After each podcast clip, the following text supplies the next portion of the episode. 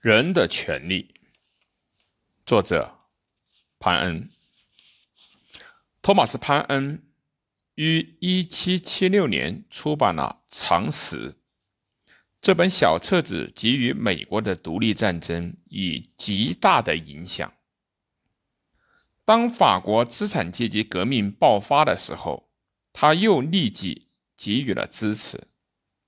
伯克在。《法国革命随想录》，或者叫译为《关于法国革命的感想》一书中，对法国资产阶级革命进行了指责。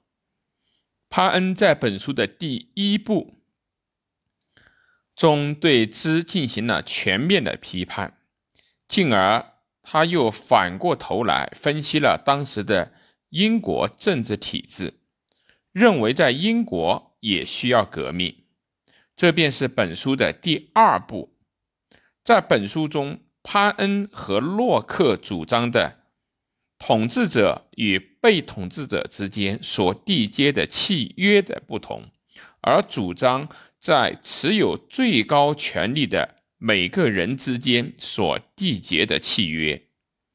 他主张的政府。不是建立在迷信或者强权之上的政府，而是建立在公共利益之上的政府，即由人民产生的代议制的共和制政府，并且提出了征收累进所得税、裁减军费、实行老人津贴、家庭补助等社会福利政策。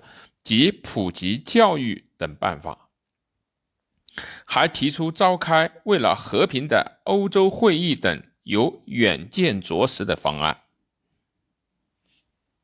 本书出版后的两年中，发行了二十万部，引起极大的反响。